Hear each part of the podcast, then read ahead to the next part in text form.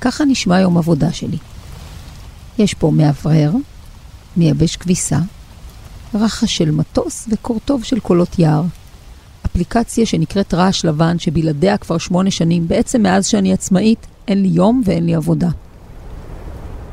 הרעש הלבן סוגר מאחוריי קיר דמיוני שמפריד ביני לבין העולם, ובזכותו, כמו שאומר השיר בערך, איפה שאני שמה את הלפטופ והאוזניות שלי, That's my office. חוץ מבמקום אחד, בבית שלי. אם אני שם, תמיד הכביסה במייבש, המים לפסטה, הכוס בכיור, הטוסט לילדים, המים לחתולים, השליח באינטרקום, יקרקעו לי את יום העבודה. זה לא הם, זה אני. אפשר ורצוי מבחינתי להוציא את הבחורה מהבית, אבל אי אפשר להוציא את הבית מהבחורה. בעיצומם של הסגרים הכי מחמירים, ברחתי מהבית לעבוד במשרד של חברים שהופעל באופן מחתרתי. לכן, כשקראתי בקיץ את הסקרים של משרד האוצר על העבודה מהבית, וראיתי ש-91% מהעובדים שבעי רצון במידה רבה עד רבה מאוד, אמרתי לעצמי שעם כל הכבוד לקורונה, יש פה תופעה מודחקת ולא מדוברת של געגוע למשרד שכדאי להתחיל לסמן. ואומנם עכשיו זה כבר צץ ומדובר. הזום פתיג, התשישות שגורם הזום, הבדידות, הסחות הדעת המשפחתיות, הנדלן הצר מלהכיל, הגבולות שנפרצו. המשרד הוא הבית של העבודה שלי. יצא מהארון חוקר בכיר מאוניברסיטת אינסיאד. ואנחנו נקדיש למושג הזה, המשרד, המושמץ, האפור, השוחק, את פרק 4 בפודקאסט 25 שעות ביממה, ההסכת שעוסק בזמן ואיך מתנהלים בתוכו ומופק בשיתוף עיתון הארץ. דביר בנדק, גיבור הגרסה הישראלית של המשרד, הסדרה, יהיה פה. נערוך debate לפי כל הכללים בין הבית למשרד, נדבר עם פסיכולוגית תעסוקתית ועם מעצב המשרדים של גוגל בתל אביב, שאפילו בעולם הכירו בהם ברשימת עשרת המגניבים, שלא לומר המוגזמים ביותר, ועכשיו הם שוממים כבר עשרה חודשים כמעט. אסור למנהל אפילו להיכנס, במקרה שכח שם את התיק. אני רותי רודנר, וזהו פרק 4, געגועי למשרד. בואו נתחיל. דובר המון בתקופה האחרונה על מה טוב או רע בלעבוד מהבית, אז כדי לא לחפור במה שכבר נאמר ולסכם בזריזות, הזמנתי לפה את פרופסור הילה קולני ודוקטור ינון לוויתן. סתם, ממש לא. הילה ייצגה את הבית, ינון את המשרד, ותודה רבה ללי שם אור, המורה שלהם, שהביאה אותם עד הלום. הנה ה debate שלהם. עקב נגיף הקורונה, הרבה מאוד עובדי משרד נאלצו לעבור מעבודתם במשרד אל הבית. מעבר זה הביא איתו הרבה מאוד יתרונות. למשל, חיסכון בעלויות. עבודה מהבית מאפשרת חיסכון בעלויות הקשורות להגעה לעבודה, שכוללת נסיעות, דלק, מיסי כבישים, תשלומי חניה, וגם עלויות כגון השקעה בלבוש בהתאם לקוד הלבוש החברה המעסיקה. וכמובן, עלויות צהרונים ושמרטפים לילדים עקב עבודה עד שעות אחר הצהריים ולפעמים ערב במשרד. אני רוצה לדבר איתכם על הצבת גבולות בסביבת עבודתנו. כשאתה עובד מהבית, הגבולות מטשטשים בין מסגרת העבודה למסגרת של הבית, וככה נוצר מצב שהכל מתערבב אחד בשני ואין הפרדה. למשל, אם במשרד קישות נקבעות עד השעה 6, ואז אתה חוזר הביתה ומתפנה לענייני המשפחה. כשאתה בזום אפשר לעשות פגישות גם בשעה 8, ולמעשה לא להפסיק לעבוד. דוגמה נוספת הן הסחות הדעת שקיימות בבית. לדוגמה מקרר הטלוויזיה והמשפחה. במשרד אין את הסחות הדעת האלו, וכך אפשר לעבוד בצורה טובה יותר. אתחיל את הטיעון השני שלי בלסתור את דבריו של הדובר השני ינון. ראשית לגבי טיעונו על הצבת זמנים בעבודה מהבית. אסתור ואומר כי עבודה מהבית מקנה גמישות בשעות העבודה ובזמני העבודה. גמישות זו מתאפשרת רק בעבודה מהבית. ההחלטה באילו שעות אתה עובד ובאילו שעות אתה עושה הפסקות היא יתרון עצום. ולגבי טיעונו על הסחות הדעת שיש בבית, אסתור את טיעונו בעצם העובדה שאתה עובד מהבית, מבוטלות הסחות הדעת שיש במשרד, כגון כניסתם של עמיתים לעבודה שנכנסים למשרד לשוחח עם חבר לצחוק, מפגשים בפינות הקפה שגוזלים זמן עבודה, ארוחות צהריים בחברה שנמתחת ומתארכת מעבר לצפוי ובאה על זמן חשבון העבודה. אני רוצה להוסיף טיעון נוסף, ברמת המאקרו, הטיעון החברתי. האדם הוא יוצר חברתי שחי בקהילות. פינות הקפה, המפגש פנים מול פנים, ארוחות הצהריים המשותפות, הם אלה שמייצרים את הקהילה והחברויות בארגון, וזה יתרון גדול לעבודה במשרד. העבודה מהבית מנתקת אותנו מהקהילות אליהם אנחנו משתייכים ולמעשה עלולה לפרק את הקהילות הללו. לא מעט ארגונים היום בודקים איך לשמר את הביחד שלהם ואת התרבות הארגונית המשותפת שלהם. לסיכום אסיים את דבריי ואומר שעבור הרבה מאוד אנשים העבודה מהבית מאפשרת קרבה פיזית למשפחתם. והנוחות של להיות בבית שהילדים מגיעים מחוגים, מסגרות לימודים, חברים, איננה מתאפשרת כאשר אותם אנשים יעבדו במשרד. בנוסף, עבודה במשרד ברוב המקרים גוזלת משעות חיי החברה שלנו, אך עקב המעבר לעבודה מהבית, להרבה מאוד עובדים ישנה אפשרות לפגוש חבריהם או עמיתים מהעבודה ולעבוד עמם יחד בסביבה יותר נעימה ונוחה, בשונה מעבודה במשרד, וכך הם יכולים לפגוש יותר אנשים מאשר קודם לכן. גם עבודה מהבית גורמת נזק בריאותי, גם נפשי וגם פיזי. חוסר היציאה מהבית ואי המפגש עם אנשים גורמים לבדידות ודיכאון. כל הסטטיסטיקות מראות שבמהלך הקורונה עלה אחוז האנשים שמדווחים על בדידות ודיכאון. בנוסף, חוסר התנועה והישיבה הממושכת מול המסך גורמת להידרדרות בראייה, כאבי גב ואף להשמנה. תודה רבה לי, תודה רבה להילה ולינון. תודה שעזרתם לנו להחליט פה. כן, אצל הילה וינון הבית ניצח. ולא פלא, המשרד הוא מקום מושמץ למדי, שלא סתם נתן את שמו לאחת מסדרות הטלוויזיה הכי מצליחות בעולם, שעסקה בניכור, בחוסר תוחלת ובשעמום. הנה קטע קצר מהגרסה הישראלית למשרד, שכתב עוזי וייל וביים איתן צור. שלום, עוד... אני אבי משולם, אני ה... ה... לא, לא אוהב להגיד הבוס או המנהל או ה... המנהיג של המשרד הזה. אני יותר נגיד כמו, כמו כל אחד פה ש... כן? דומה לי, נכון? נגיד אם אני הייתי מקריח בטח הייתי נראה, נראה כמוהו. היי דביר. היי. הסדרה המשרד שאתה כיכבת בה, אה, אני חושבת מצליחה להביא בצורה כל כך מזוקקת את כל מה שמגוחך ודפוק בסיטואציה המשרדית. כן. אז uh, חשבתי שבכל זאת אתה צריך להיות פה נציג הפן הקומי של האירוע שנקרא משרד. אז בוא נדבר רגע על החברתיות הזאת של המשרד, שהיא גם מאוד מאוד מודגשת בסדרה. בסך הכל זה מקום מאוד היררכי, ומאוד מחולק לאגפים ומחלקות. אה, זה לא קצת אה, כפוי הניסיון לעשות אה, גיבושים וכיף, וזה קורה מעצמו לדעתך, או שזה משהו שמנסים לכפות אותו על הסיטואציה ולא כל כך מצליחים? בדרך כלל לא מצליחים. כי לא, לא, לא, בצניעות, כן? לא פונים לזה מהמקום הנכון. זאת אומרת, אומרים, אוקיי, בטוח נמצא איזשהו מכנה משותף. לא בהכרח, לא בהכרח. המכנה המשותף היחיד שלנו שאנחנו עושים, עובדים לצורך אותה מטרה. אבל אנחנו אנשים מאוד מאוד שונים. אני כשאני עושה, אגב, אני עושה סדנאות אה, אימפרוביזציה במשרדים, mm-hmm. אז קבוצה של אנשים שבאמת עובדים אחד עם השני גם כמה שנים, הם לא מכירים אחד את השני, הם לא מדברים אחד עם השנייה. אה, אני עושה להם תרגיל שהוא טיפה מסוכן ברמת הדינמיקה החברתית, mm-hmm. כאילו מחלק לשלשות ושניים צריכים להגיד על השלישי או על השלישית אה, שתי דקות רק דברים חיוביים. ונגמרים להם הדברים חיוביים, ואני אומר, תלברו לפיזי, כאילו תגידו דברים שאתם באמת לא אומרים במטבחון. הוא עומד נורא יפה בתור לקפיטריה? למשל, החיוך שלו בבוקר עושה לי משהו שאני לא מבינה, אוקיי? אוקיי. אפשר להגיד עכשיו דברים שאנחנו כבר לא אומרים אחד לשני, כי אנחנו מפולטרים ומסוננים באופן שכבר אי אפשר להגיד כלום. אז זה, זה פותח, הם, הם אומרים אחר כך שהעבודה, השת... שהעבודה נעשתה יותר נעימה, כי פחות מתח. הם גם מכירים עוד שני אנשים. כן. אבל יש עוד בשמות. משהו. אה, שהוא נורא מודגש במשרד גם, יש את האלה שיש להם חדר, ויש את כל מה שקורה בחוץ. אז דבר קצת על הדינמיקה הזאת של ה-open space מול החדר, כי אבי כל הזמן זורם בין החדר שלו ו- ומזמין אנשים, אבל הוא גם יוצא כל הזמן. כן. מה זה הסיפור הזה כן, של ה... הוא מרגיש בודד. אבי, אבי משולם במשרד שלנו, בגרסה הישראלית של המשרד, מרגיש בודד במשרד שלו. כאילו, יש לו משרד, הוא לא באמת יודע איך להשתמש בו עם אנשים, זה כאילו אם אין מישהו במשרד, אז הזמן, אז לא, אז לא קרה כלום. אם, אם מישהו לא ראה אותו יושב ונהנה, אז הוא לא ישב ונהנה אולי. אז אתה מכניס אנשים כל הזמן, זה, זה השיטה של אבי, לעבור דרך אנשים, להראות להם שהוא קיים, אחרת אתה מרגיש שאולי לא קיים, ואני יכול להבין את זה, במשרדים. יש גם את המוסד הזה, שגם אבי מצטיין בזה, שזה ה... לעמוד מעל כתפו של בן אדם וכאילו להתעניין בשלומו, אבל מה זה האירוע? ולנכוח באופן מוגזם ומציק ומטריד. ואז גם להגיד משהו ממש ממש לא, לא, לא, לא, לא אתי או לא... אז בקומדיה זה כמובן להגיד את הדבר הלא נכון, אבל גם בחיים הרגילים, הרגע הזה של אה, מה שלומך הבוקר, או איך אתם, שנכנסים לחדר ישיבות, זה לא אמיתי, נכון? זה, נכון. זה, זה מזויף לחלוטין. כן, זו התנהלות חברתית ש...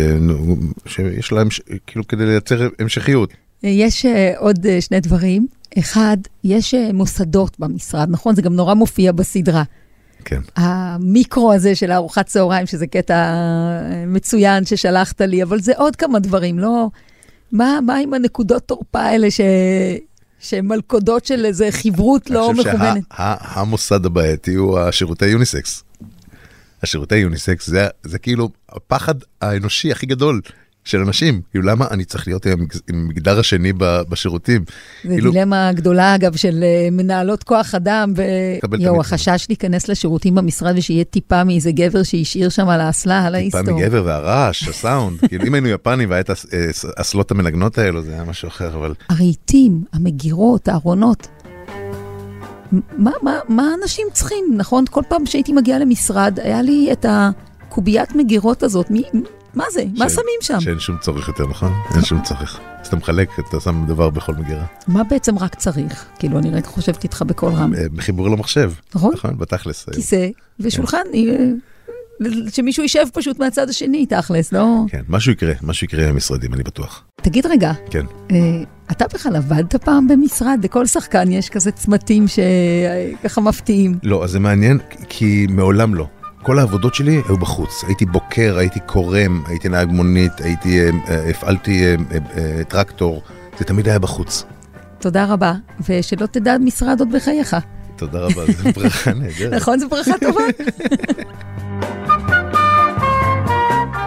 עוד לפני הקורונה, עם המהפכה הדיגיטלית שאפשרה, כמו בהרבה תחומים אחרים, לעשות דברים לא במקום הפיזי שבו נהגנו לעשות אותם, התחילה הקריאה לפרק את המשרד ולהעביר, כשאפשר, את העבודה הביתה.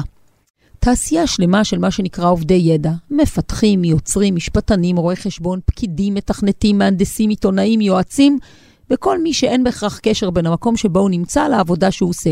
דוגמאות הפוכות, רופאה, מלצר, פועל בניין. הבנתם. אולי הנביא הכי מוכר שניסח את הקריאה הזאת הוא ג'ייסון פריד, בעל חברת תוכנה מהפכנית משיקגו. בספרו רימוט הוא הציג את מודל העבודה של החברה שלו ושל שותפו, שחרתה על דגלה את ביטול המשרד ובעיקר את הוויתור על הפגישות, הסיבה העיקרית לדעת פריד, שבגללה אנשים לא באמת עובדים כשהם נמצאים בעבודה. הקריאה של פריד ושל שותפו הביאה ארגונים נוספים להתנסות בעבודה מהבית, אבל בגדול זה היה פתרון יוצא דופן לאיזה עובד או עובדת בעייתיים שגרים רחוק, שצריכים יום לימודים, לא משהו שמתאים לכל עולם המשרדים. עד שבמרץ האחרון, הקורונה הרימה גרזן וקטעה באחת את הוויכוחים ואת הניסויים הקטנים. ביום אחד, בכל העולם, כולם נשלחו לעבוד מהבית. דוקטור דנה פרג היא פסיכולוגית של תחום העבודה וראשת תוכנית התואר השני בהתנהגות ופיתוח ארגונים של המרכז הבינתחומי בהרצליה. במחקרים, בשיעורים ובייעוצים שלה היא עסוקה בשאלה מי אנחנו ומה אנחנו במקומות העבודה שלנו. סיפרתי לה על מכתב אהבה למשרד, טקסט שפרסמה לוסי קלווי, חוקרת עבודה שכתבה בפייננשל טיימס איך עזבה את משרדה אחרי 25 שנה. כך כותבת קלווי: המשרד לא רק סיפק לי מקום לעבוד, אלא נתן לי שגרה, מבנה, שעשוע, מטרה, הרבה חברים ומקלט לעת צרה. לשם הלכתי להעביר את ימיי. ברחנו לשם מעצמנו, מהכאוס או המונוטוניות של החיים. המשרד הכריח אותנו להתנהג אחרת, להתלבש אחרת, אפילו לדבר אחרת. הוא אפשר לנו שתי זהויות בתוך גוף אחד, וכשנמאס לנו מהאני של העבודה, היינו חוזרים הביתה בשמחה לאני של הבית, שהשארנו שם בבוקר. מי הכי מתגעגע למשרד? מי הכי צריך לחזור למקום העבודה, במובן הפיזי שלו? קודם כל, יש אנשים שהבית שלהם אה, לא ערוך לעבוד.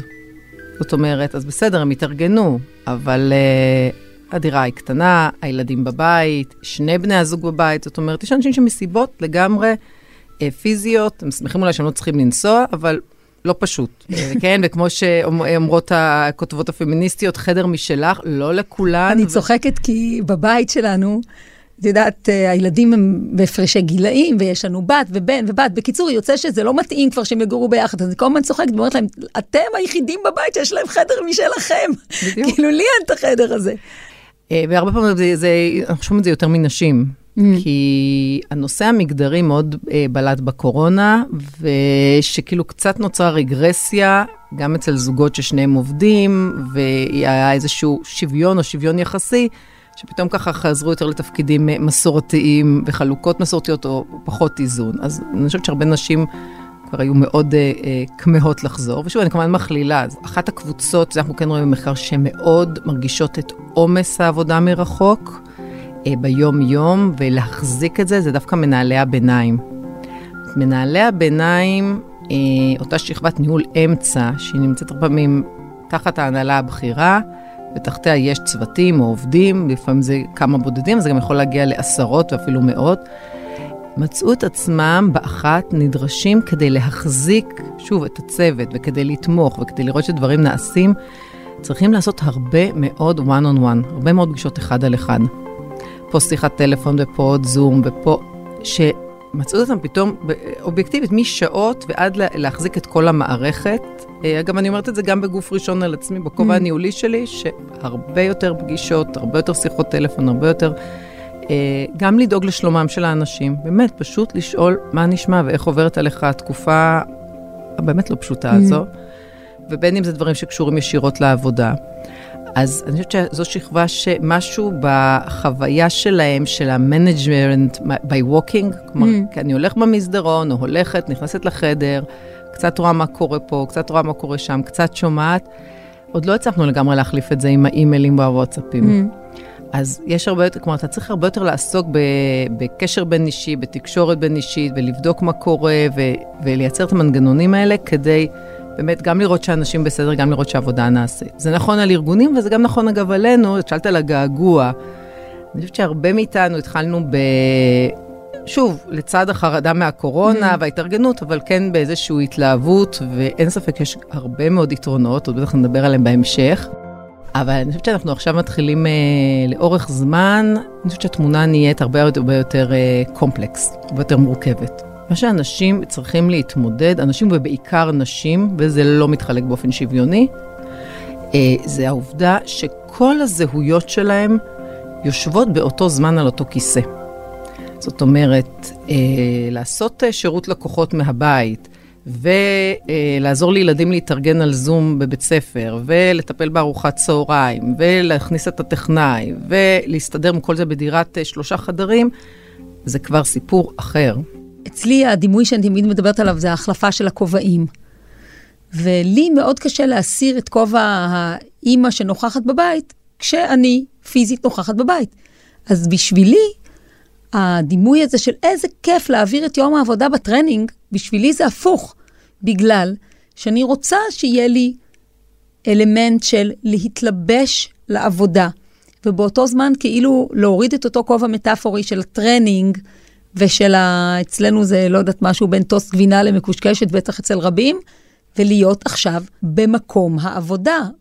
בתחום העיסוק שלי הוא הרבה סביב זהות מקצועית, ואיך אנשים מגבשים, איך הדבר האמורפי הזה, אבל כל כך מרכזי, מתהווה בתוכנו.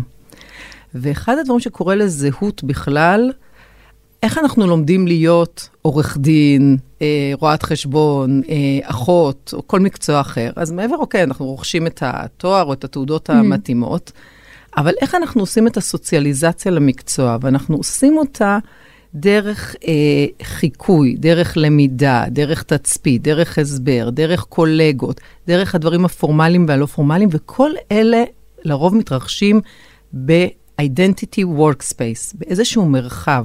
יש לזה מקום. ולמקום הזה יש ערך סימבולי. זאת אומרת, הוא לא רק סיפור פונקציונלי מאיפה אני אה, כותב את המייל. אה, המקום הזה שאני מגיע ופוגש. זאת אומרת, הסיפור אחד הסימבולי, והסיפור השני הוא הסיפור החברתי או הבין-אישי, שנוגע בשאלות של שייכות. הסיפור הוא דווקא החוסר של המפגשים האקראיים. אבל הם באמת קורים, זה לא קצת מיתוס ה... את יודעת, עבדתי הרבה מאוד שנים במערכות גדולות, במשרדים גדולים, עם קומות, מעליות, חדרי ישיבות, פינות קפה, כל הקלישאות, משרדי פינה, הכל התקיים. הייתי עם קפיטריה, הייתי שם הרבה שנים. ואני שואלת את עצמי במבט לאחור, מה באמת פטפטתי עם אנשים בפינת קפה? האם באמת אהבתי את הזה שבתור לקפיטריה יש איזה מישהו ממחלקה אחרת ואני קצת ככה צוחקת איתו אם יש היום שוב את הבטטה או יש את האורז? זה באמת קורה שזה קצת אה, false image כזה על החיכוך במקום העבודה.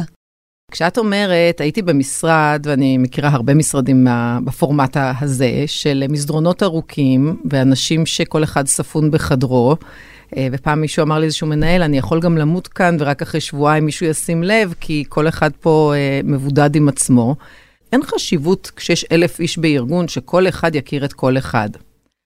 אבל את צריכה לשאול את עצמך, כמי שמסתכלת על איך קונקשנס, uh, איך uh, יחסים נרקמים, איפה היה לך חשוב כמנהלת uh, שיווצרו תהליכים והקשרים אנושיים?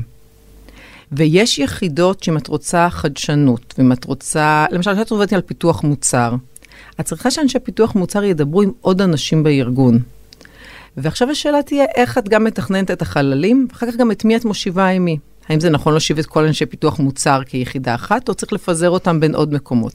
תמיד שאלתי את עצמי אם זה לא קצת אה, מהדברים המלאכותיים האלה, שבסוף, אה, אני אתן לך דוגמה מאזור אחר בחיים, אבל היא ממחישה את זה.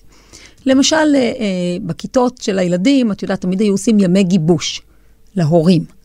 והיינו מגיעים, את יודעת, כל אחד עם הבוריקיטס שהוא הכין בזה, מגיעים, והיה תמיד איזו מבוכה.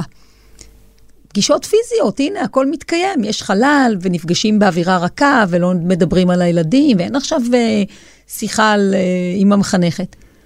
והנה דווקא הקבוצות וואטסאפ, שכולנו בסך הכל באים לביטוי שם בשורה הזאת שמתאווררת לה בין כל ה... דווקא שם פתאום אנשים, אחד זורק בדיחה, חככה, מגיבים לו, מישהו פתאום שולח איזה סרטון, אנשים אמוציונליים, כלומר, זה, אה, שאלתי, האם באמת צריך את המפ... היום, כשיש כלים דיגיטליים כל כך מפותחים, האם באמת צריך את המרחב הפיזי כדי להיפגש? והאם דווקא הדיגיטל, בכל הסוגי חדרים שהוא יצר, לא בסוף מאפשר לנו הרבה יותר הצטלבויות מאשר אה, המסדרונות של המשרד? את יכולה לייצר אמון, את יכולה לייצר אינטימיות. הדרך להגיע לשם צריך להיות מאוד קשוב להרבה מאוד דברים שאנחנו, זה לא סתם הדלקתי את הכפתור והתחלנו לדבר בזום. זאת אומרת, צריך לייצר, נקרא לזה כללי עבודה. אני אתן דוגמה מאוד קטנה. Mm-hmm. העובדה שבזום אתה יכול להיעלם תוך רגע, כי פשוט סגרתי את המצלמה לשנייה ולא עזבתי את הפגישה, רק הלכתי באמת מסיבה מאוד טובה, מישהו צלצל או קרה משהו, בסדר, סגרתי כדי לא להפריע, אני מאוד מנומסת, ועשיתי מה שעשיתי וחזרתי אחרי חמש דקות. החוויה הזו שאנשים נעלמים לך מהשיחה וחוזרים, לרוב גם בלי התראה, מה שבדרך כלל בישיבה פיזית אנשים יגידו, סליחה, אני צריך. Mm-hmm. יוצרת, ולא משנה מה הסיבה, יכול להיות שהסיבה מאוד מוצדקת, אבל יוצרת חוויה של חוסר אה, אה, אמון. Mm-hmm. את יודעת לענות על כמה דוגמאות כבר שלדעתך יידרש בשביל המרחב פיזי והמרחב הדיגיטלי לא יספיק?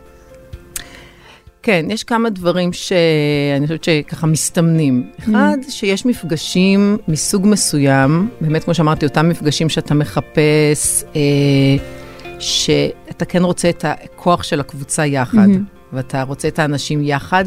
לא תמיד זה בשביל האינפורמציה, ואני אתן דוגמה, שהיא דוגמה שיש לנו עליה גם גיבוי מחקרי, mm. למשל בתהליכי onboarding, תהליכי קליטת עובד חדש. השלב הזה שאתה עוד מסתכל בדף קליטה שנתנו לך כדי לחפש איזה סיסמה או מספר טלפון. בדיוק. והמפגש הזה בין מי אני לתפקיד שעליו חתמתי חוזה ואותו אני מתחילה לעשות, המפגש הזה מתחיל לקרות בתהליך הקליטה.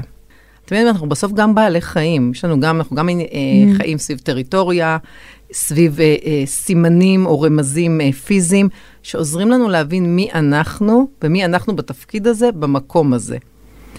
אז אלה דברים שלמשל צריך לקחת בחשבון אה, אה, כשרוצים להיערך אה, לעבודה מרחוק. אחד הדברים שאני חוויתי כמי שעבדה בתוך משרדים המון זמן, ואחר הפכה להיות אוטונומית, שפתאום במקום יום שלם מאוד מאוד ארוך, שבתוכו ממש יכולתי לסמן המון המון זמן זבל של שוטפים, פגישות, ישיבות שאני סתם פוליטית משתתפת, פתאום היום שלי היה רק סביב המשימות שבאמת רציתי והייתי צריכה וחייבת לעשות. וואו, פתאום זה מעשר שעות, זה, זה, זה, זה לפעמים היו ימים שזה היה שלוש שעות בלבד. אז מה זה אומר? ששבע שעות רק הייתי בעבודה? כאילו, מה... אני חושבת שזה לא רק בזבוז זמן, אם זה במידה, שוב, סבירה, אם זה, כמו שאת מתארת, 70 אחוז התקשקשנו ו-30 אחוז עבדנו, אנחנו בבעיה, אם זה ככה לאורך זמן. אבל אני חושבת שיש, כאילו, מקום עבודה הוא מקום שמתנהלים בו יחסים. וקשה למדוד יחסים רק על הטרנזקציה הפונקציונלית. זאת אומרת, אני okay. אוקיי. שאלתי אותך אה, איך פותחים את המחשב, ואת ענית לי, וגם ענית לי בדקה וחצי, ועכשיו אני יודעת לעשות את זה לבד, ואמרתי לך תודה, כי אני מנומסת, ובזה סיימנו. כאילו זה לא רק אה, משימות שפותחים וסוגרים, כמו בקריאה, בקריאת שירות כזאת. נכון. תראי, מקום עבודה, אם תחשבי על זה לעומק, זה לא רק המקום שאת מקבלת בו את הפרנסה, זה מקום שכאדם בוגר, חלק גדול מהיחסים החברתיים שלך מתנהלים בו. Mm-hmm. בזכות זה שיש לך עבודה, יש לך סדר יום. אחד הדברים שאנשים שעוברים משכיר לעצמאי, או לפעמים מדברים לפעמים על האתגר, פתאום לנהל את סדר היום שלהם. אז מקום עבודה נותן לך סדר יום, נותן לך חברה, נותן לך פרנסה, כסף, ונותן לך זהות.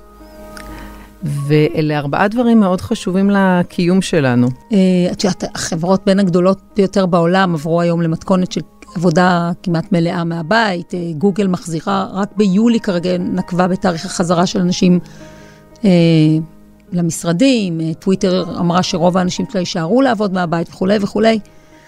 אה, וכל הנכסים האלה עולים המון כסף לחברות, ותכלס זה הרבה יותר זול להחזיק אנשים בבית. אז את רואה מצב שבסוף, עם כל הדיון שהוא יותר ערכי ובאמת נוגע בפסיכולוגיה של מקום העבודה וכולי, לא בסוף בשביל לחסוך כסף, פשוט ישאירו את כולנו בטרנינג? שאלה טובה. מהפכת הבית שמחוץ לבית, להפוך את הבית של העבודה למקום שיש בו יותר מאשר שולחן, כיסא, חדר ישיבות, קו טלפון ומכתבת מגירות מיותרת, התחילה עם הקמפוסים של החברות הדיגיטליות הגדולות שרצו לשמר עובדים, ולהפוך את הפאן בעבודה לחלק בלתי נפרד מהנאמנות שלהם לארגון. באחד הערבים המדכדכים של תחילת שעון החורף, הגעתי לפאתי התחנה המרכזית, למשרד השמח דווקא של מעצב הפנים ירון טל, בן אדם שמעצב מה שהוא קורא חוויה ולא רק חלל. האיש שנקרא לדגל על ידי גוגל ישראל לעצב את פנים המשרדים המהוללים שלהם בתל אביב. משרדים שעם הקמתם לפני כעשר שנים, כיכבו בכל רשימה בינלאומית נוצצת של מקומות העבודה הנחשקים ביותר. שלום ירון. ערב טוב, שלום. אה, זה קצת אה, מרגש בימים האלה לבוא לראיין בן אדם אשכרה במקום העבודה שלו. היינו, היינו לסירוגין בהתחלה, בגל הראשון, בגל השני אה, חלק, חלק עבדו מהבית.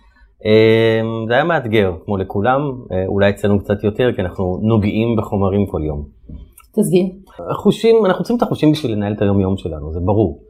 אמ, והיום אנחנו מול דבר שהוא ממש לא סנסורי, שטוח. תראי אותי, אני חושב שפחות הייתי נהנה אם הייתי יושב עכשיו איתך בזום ועושים רעיון בזום, זה בטוח. לא הייתי רואה את התלת ממדיות שלך, לא, לא הייתי יכול להריח אותך, ועוד מעט אני גם... אני דו-ממדית, לא תלת... אבל אתה יודע שהרבה אנשים אנחנו תכף נדבר על, על חללי עבודה שאתה הצבת, אבל בשביל הרבה אנשים לבוא לעבודה זה לבוא למקום שזרקו בו ניאונים, שדווקא העולם הזה של הרקע הוא מאוד פונקציונלי, הוא מאוד לא חם, הוא מאוד לא מעוצב, הוא מאוד לא מואר, להפך, אולי דווקא בבית אנחנו מקבלים טיפה את הזהות שלנו, את מי שאנחנו באמת. אז זהו שלא, אני דווקא ממש חולק אה, חילוק גמור, הפיכה גמורה למה שאת אומרת. תראי, אה, עניין העיצוב כאשר הוא אה, במשרדים, בבתים, בחנויות, במסעדות. יש דגש מאוד מאוד מאוד רציני על עיצוב, אנחנו יודעים שעיצוב מרים, מרים לקנייה, מרים להחלטה, מרים לכיף, מרים לתפוקה. גוגל היו הראשונים למעשה שחרטו mm. על דגלם את הקטע של בוא נפנק את הישבן של העובדים שלנו כמה שיותר בשביל שהם לא ילכו לאף מקום. בערך לפני עשר שנים, משהו כזה, נכון? מגיעים אליך עם איזשהו חזון, אה, לעשות עיצוב פנים לקמפוס של גוגל בתל אביב, מה הם מבקשים? מה החזון? מה הבריף?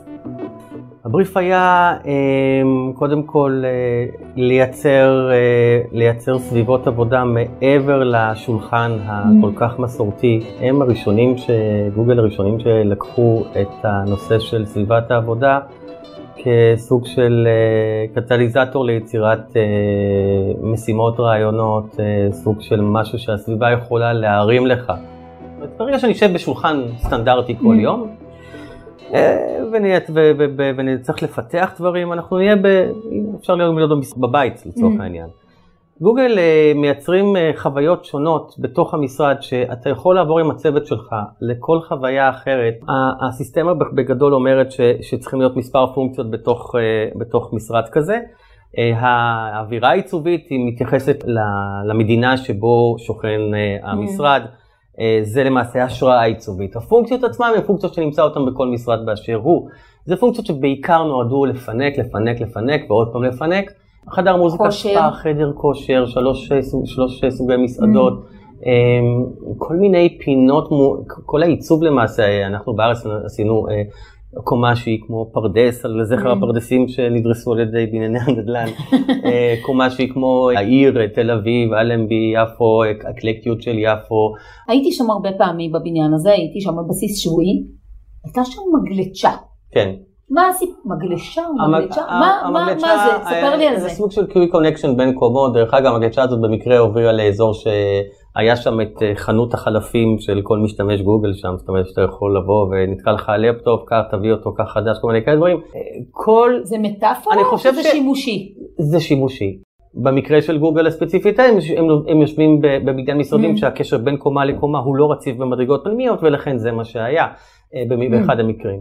סך הכל העיצובים השונים שבעיניי, דרך אגב גוגל זה, זה הלקוח הראשון שאמר לי תשתגע עוד, שזה מדהים. מה, אתה זוכר את הדבר שאמרת, טוב, פה הם כבר יעצרו אותי ובכל זאת הם זרמו? היה איזשהו אקווריום אה, ענקי שמעליו היה דלפק הקבלה, שתכננתי שהאותיות של גוגל ינועו בתוך מים בלחץ אוויר שנע מלמטה, כמו המשחקים האלה עם כן, ה... שצריכים לקלוט לסל. כן.